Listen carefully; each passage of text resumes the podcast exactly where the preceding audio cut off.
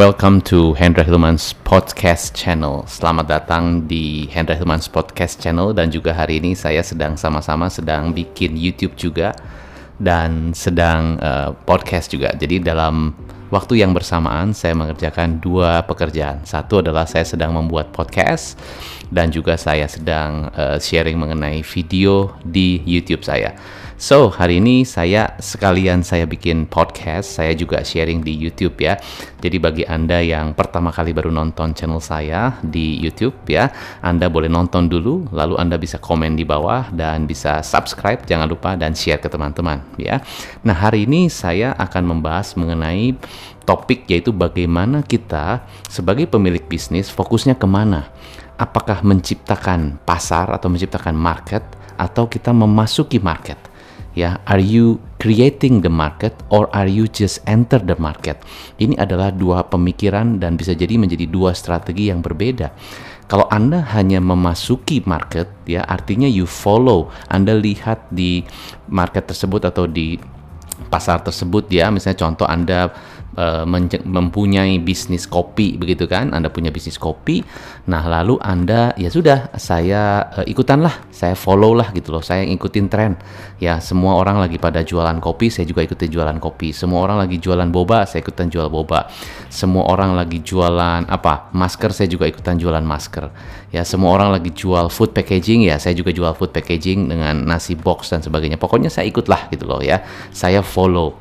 Nah tapi ada pemikiran pemilik bisnis bisnis yang saya tidak mau hanya follow, saya mau menciptakan sesuatu yang menjadi tren, yang menjadi satu pionir. Bisa jadi itu viral karena bisa jadi mungkin belum belum ada, orang belum tahu gitu ya. Tapi saya dengan menciptakan ini, orang jadi lebih oh ya ternyata ada sesuatu yang baru ya. Nah, ini yang saya harus pikirkan. Jadi ada dua pemikiran. Anda bisa berpikir saya follow saja, a follow me product gitu ya. Tapi mungkin Anda punya perbedaan sedikit-sedikit ya. Atau Anda benar-benar menciptakan pasar baru, menciptakan bisnis baru yang betul-betul tidak ada tadinya. Tapi dengan ada satu terobosan baru akhirnya ada. Ya, contohnya apa? Contohnya salah satunya yang sukses sekarang dan masih betul-betul menjadi satu bisnis yang luar biasa bagus ya dan tren bisnisnya naik terus yaitu adalah iPad pada saat Steve Jobs menciptakan iPad. iPad itu gabungan antara laptop dan handphone dan smartphone. Smartphone ya. Jadi digabungkan. Jadi apa? Jadi iPad. Nah, itu luar biasa bagus sekali. Ternyata belum pernah ada tuh uh, alat seperti itu ya, total seperti itu. Sehingga orang sekarang wow sudah banyak variasinya ya, iPad mini dan sebagainya. Tapi intinya adalah sesuatu yang baru. Nah, di Indonesia juga banyak orang-orang yang sudah menciptakan satu create create sesuatu yang baru yang ternyata belum ada dulunya. Tapi sekarang sudah ada. Ya di Bandung salah satunya ya. Dulu belum ada tuh uh, satu arena atau satu wis tempat wisata yang betul-betul seperti kayak di wah di mana? Di Jepang atau di Korea gitu ya. Dia menciptakan suatu wahana wisata yang tadinya belum pernah ada. Nah itu sesuatu yang tercipta karena penciptaan creation ya bukan karena follow. Ya orang oke okay, terinspirasi boleh dari Disneyland terinspirasi boleh dari dari Universal Studio tapi dia menciptakan sesuatu wahana wisata tempat wisata di Bandung yang beda belum pernah ada. Nah itu sesuatu penciptaan atau creation. Jadi anda harusnya berpikirnya nah ini balik lagi kepada bisnis anda. Anda bisa jadi creator atau anda cuma jadi follower. Balik lagi anda bisa jadi creator atau follower. Nah saya sih lebih menganut konsep saya yang menciptakan karena apa? Karena buat saya um, follow itu ya oke okay, itu bagus ya. Tapi kalau anda follow bisa jadi ya mungkin orang tetap bisa stick di bisnis anda. Kalau anda minimal di top 3 ya di top 3 brand. Misalnya Anda bisnisnya apa deh?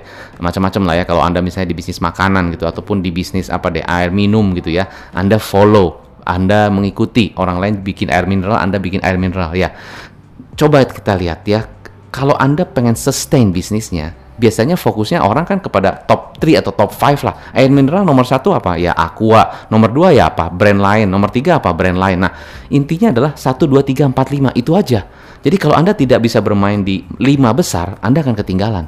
Itu mirip saya, bisa jadi Anda berbeda. Tapi menurut mirip saya adalah kalau kita cuma follow um, bisnis lain ya, paling-paling kita bisa bertahan sih. Tapi minimal kita harus challenge-nya, kita minimal mesti masuk di top 5 top of mind di lima besar. Itu pemikiran saya, belief saya seperti itu. Anda bisa jadi punya belief yang berbeda.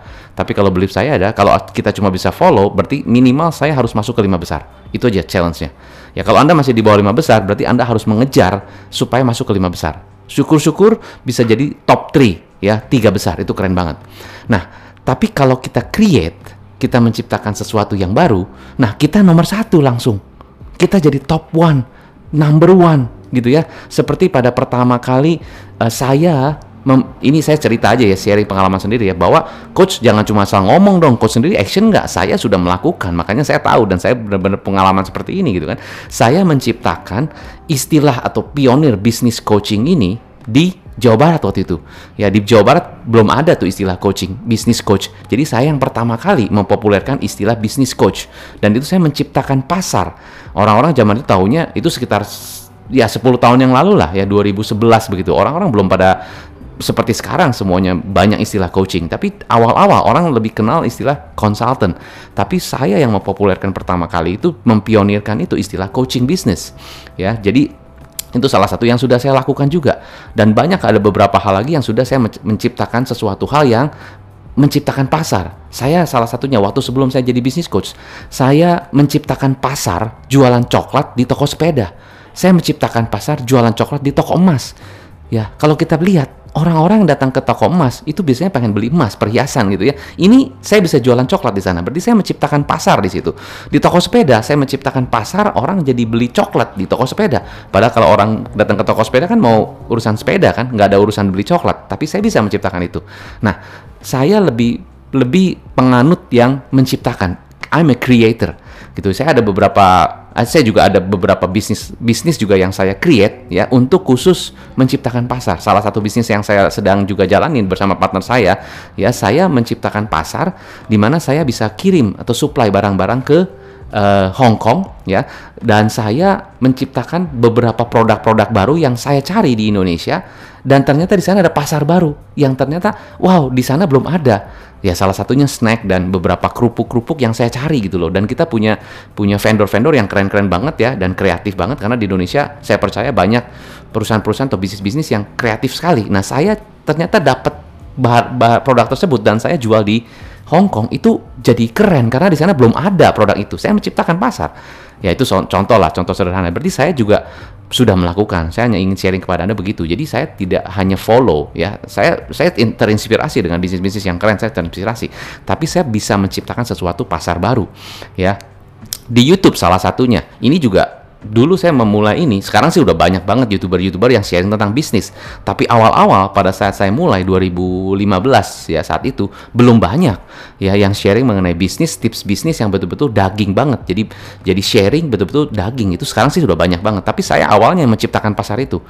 Ya, jadi saya benar-benar melihat ya perkembangan subscriber saya. Ini bukan mau cerita gimana, tapi perkembangan subscriber saya meningkat step by step ya, benar-benar incremental terus ya, eksponensial. Karena betul-betul saya mulai dari awal dan itu ciptakan itu. Dan saya menjadi jadi uh, tidak salah satu saya pikir ya menurut saya ya mungkin yang lain juga penting. Tapi intinya adalah saya salah satu youtuber yang fokusnya konsisten dari awal adalah sharing tentang bisnis dan benar-benar ini ilmu yang daging banget bukan cuma asal preview ya jadi di situ saya menjadi menjadi satu tren gitu loh salah satu trennya lah banyak yang lainnya tapi salah satunya gitu kan. Nah jadi saya ingin highlight kepada anda lalu gini jadi kalau kita menciptakan sesuatu jadi kita langsung jadi nomor satu. Menciptakan sesuatu pasti nomor satu karena kita yang ciptain gitu loh anda yang ciptakan. Ya banyak juga sekarang bisnis-bisnis yang salah satu contoh keren lagi ya yang saya juga lihat dan saya juga amati adalah salah satu bisnis startup ya dia bergerak di bidang kopi dan dia uh, kopi online kopi yang langsung di deliver ke rumah-rumah gitu kan. Ternyata orang itu tren minum kopi biasanya kan kalau orang minum kopi kan di rumah ya tinggal seduh sendiri tinggal bikin sendiri. Tapi ternyata sekarang orang juga ada keinginan untuk kopinya dikirim ke rumah. Itu ada sesuatu sensasi tersendiri gitu kan dengan dengan rasa dan sebagainya. Ya pokoknya itulah. Nah ternyata itu berhasil juga. Nah perusahaan ini perusahaan startup ini menjadi salah satu perusahaan yang pionir yang tren dan jadi viral tentunya karena dia ciptain sesuatu. Nah, ada juga perusahaan yang saya lihat ya, saya menjadi coach uh, beberapa owner bisnis startup ya, dan saya melihat ternyata banyak bisnis-bisnis yang creator itu, wah jadi langsung naik gitu kan, itu jadi langsung viral, karena sesuatu yang baru itu pastinya viral, ya. Tapi memang harus harus benar-benar sesuai dengan kebutuhan pasar sekarang ya, dan mengerti banget kebutuhan dari marketnya seperti apa, jangan cuma create produk atau create bisnis yang dia nggak jelas juga gitu. Jangan seperti itu juga. Bisa di validation jadi bisa terbukti dan masuk akal gitu loh ya. Kita kira begitulah Nah, jadi di, di video kali ini saya ingin membahas ada lima hal yang harusnya Anda pikirkan kalau memang Anda lebih pengen menciptakan um, pasar atau menciptakan bisnis Anda sejadi, menjadi creator. You are you you create things ya, bukan hanya follow tapi Anda menciptakan sesuatu ya. Jadi uh, kalau Anda ingin menciptakan sesuatu produk ataupun bisnis baru ya yang mungkin belum pernah ada atau mungkin ada di beberapa negara tapi Anda ciptakan sesuatu yang berbeda itu keren banget ya. Nah, ada lima hal penting. Pertama, you need to swim with the shark you need to swim with the shark. Jadi Anda perlu berenang dengan shark. Ini istilah saya ya. Jadi kalau kita benar-benar berenang dengan shark, kita nyemplung. Jadi, jangan cuma lihat dari atas nih. Saya nyemplung benar-benar nyemplung lihat gitu kan apa yang dilakukan ikan-ikan ini, hiu-hiu ini gitu loh. Ya kalau saya bilangnya shark ya. Kenapa? Saya maunya kakap gitu kalau bisa ya. Jadi yang besar gitu kan. Nah, kita tapi tergantung Anda target marketnya siapa. Jadi ini ngomongin tentang target market. Jadi intinya adalah you have to swim with the shark.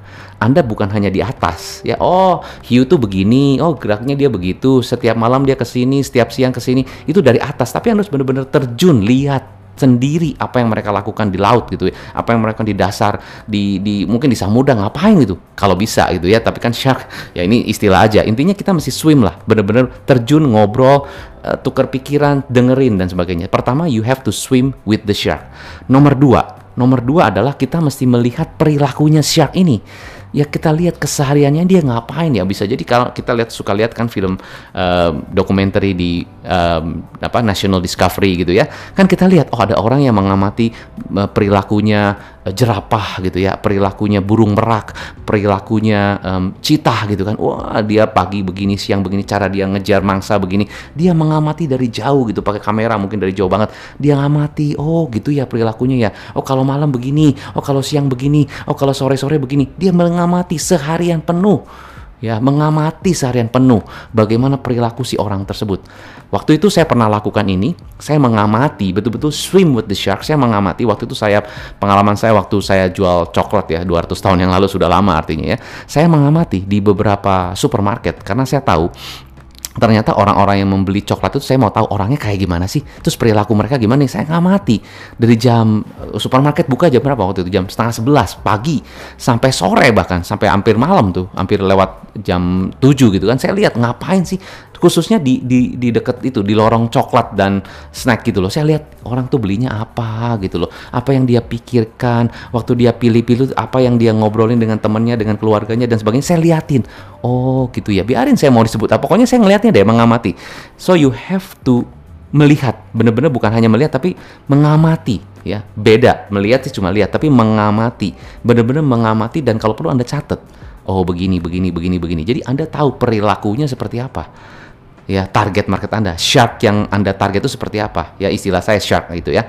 Nah, itu dua. Jadi pertama Anda swim with the shark, kedua Anda mengamati perilakunya. Ya, ketiga kita harus tahu oh berarti keinginannya dia apa? needs-nya dia apa? Oh, kalau misalnya kita bayangin shark ya. Oh, kalau dia tuh shark tuh misalnya pagi-pagi dia cari makan. Udah gitu dia berenang-berenang, berenang-berenang gitu kan sambil cari ke mana-mana ya. Pokoknya dia explore lah gitu ya. Siang-siang jam sekitar jam satu mungkin cari makan lagi gitu kan ya gitu kan. Tapi dia kalau cari makan tuh dia mesti cari ke sini. Wah mesti muter ke sana mesti mesti wah kayaknya tuh dia bener-bener harus explore gitu loh. Karena gelap nggak ada clue-nya gitu. Begitu dia makanya dia penciumannya kuat nih. Kalau kita ngomong shark ya penciumannya kuat. Begitu ada wah ada bau darah nih. Wah langsung cepat ke sana gitu kan. Nah maka shark itu dia mencari makan berdasarkan insting dia. Ya kalau kita lihat nih ini berdasarkan pengamatan saya aja ya. Saya cuma bicara begini. Tapi intinya adalah kalau anda tahu ya sebenarnya orang itu oh begitu ya dia. Perilakunya gini ya. Oh kalau orang tuh pagi oh misalnya kita jual makanan nih. Oh kalau pagi dia biasanya makan pagi sarapannya ini. Oh kalau siang makannya begini. Kalau sore sore dikit ada snack juga. Oh malam dia makannya jam segini. Jadi kita tahu seharian tuh ngapain gitu loh. Nah dia struggle-nya apa? Oh kalau misalnya contoh nih kita jualan makanan target marketnya orang kantoran. Oh kalau siang tuh mereka suka bingung, aduh bikin makanan apa yang cocok ya, makanan apa yang tepat ya, makanan apa yang yang bisa praktis, gampang, cepet gitu kan. Nah, Anda ternyata kepikir, oh berarti sebetulnya keinginan mereka itu adalah mereka kalau bisa cari makan, ini kalau kita mengerti ya, cari mencari sesuatu makanan yang biasanya kalau sering diobrolin kan kita jadi tahu oh mengamati nih ya nih gue pokoknya carinya yang makanannya nggak terlalu banyak gula deh oh pokoknya gue cari makanan yang nggak terlalu banyak minyak oke okay. berarti intinya mereka cari makanan yang tidak terlalu banyak gula tidak terlalu manis tapi pengen enak gitu kan? Oh ya udah nih udah mulai ketemu nih bahan-bahannya atau apa nih yang mereka inginkan. Seperti tadi shark oke okay, pagi dia begini siang dia begini malam dia begini gitu kan? Terus gimana? Terus uh, dia siang ini ternyata kalau cari makan itu dia masih carinya susah gitu kan. Coba kalau ada satu clue gitu ya, ada satu bantuan sehingga dia mesti kalau misalnya mau cari makan itu gak terlalu explore lama-lama gitu kan. Nah, contoh aja ya. Maka kalau kita lihat ada satu film Shark ya, ternyata si Hugh ini diberikan satu kemampuan untuk bisa jadi super shark. Wah, dia bisa mengintai, wah bener-bener punya insting yang lebih lebih ini lagi, lebih tajam lagi gitu kan. Wah, jadi dia bisa lebih cepat lagi mencari makan gitu kan. Karena itu sebenarnya dia mau cari makan, tapi karena dia punya insting yang lebih kuat lagi, ada ada apa satu indera keenam mungkin gitu kan ya. Nah, itu bisa lebih cepat lagi. Ternyata bisa langsung temu nih. Wah, ternyata di sini nih sumber uh, makanan-makanannya. Nah, itu contoh aja. Nah, jadi si orang tersebut menciptakan satu tools untuk supaya shark menjadi super shark Nah, dulu ada film di TV ya namanya The Six Million Dollar Man gitu kan. Orang tersebut di-upgrade ya dengan budget six million dollar. Akhirnya dia jadi uh, seperti Superman gitu kan, larinya cepat seperti Flash gitu kan, larinya cepat bisa mungkin bisa loncat tinggi dan sebagainya karena ternyata orang tersebut butuhnya itu. Ternyata begitu kasih booster itu wah dia lebih cepat jadi orang yang lebih kuat dan sebagainya. Tadinya dia orangnya mungkin lemah dan sebagainya gara-gara dikasih tools itu jadi kuat. Nah ini saya cuma sharing kepada anda bahwa ternyata kalau kita ingin menciptakan sesuatu yang sesuatu yang baru kita harus tahu solusinya apa? Membantunya di mana? Ada beberapa bisnis yang oke okay, orang tuh males nyapu, orang tuh males vakum gitu kan kalau di rumah kotor. Makanya ciptakan vakum cleaner yang robot, robotik gitu kan. Wah bisa vacuum sendiri, bisa bersihin sendiri. Itu kan lebih nyaman, lebih lebih simple. Itu contoh aja buat anda. Nah jadi tadi nomor tiga adalah kita harus tahu keinginannya apa, keinginan target marketnya apa. Nah nomor empat adalah kita pikirkan berarti bahan-bahannya apa supaya kita bisa membuat sesuatu yang tadi yang baru itu. Ya bahan-bahannya. Bahan itu termasuk resource termasuk um, tools-tools lain atau apa IT system atau mungkin kita tim berkumpul dengan teman-teman kita yang punya satu eh, masing-masing punya satu keahlian tertentu kita kumpulin kita buat sebuah uh, bisnis yang benar-benar unik. Ini contohnya begitu satu ahli di sini satu ahli di sini satu ahli di sini kita buat sebuah bisnis yang unik. Itu bisa juga ya. Saya rasa ini udah umum.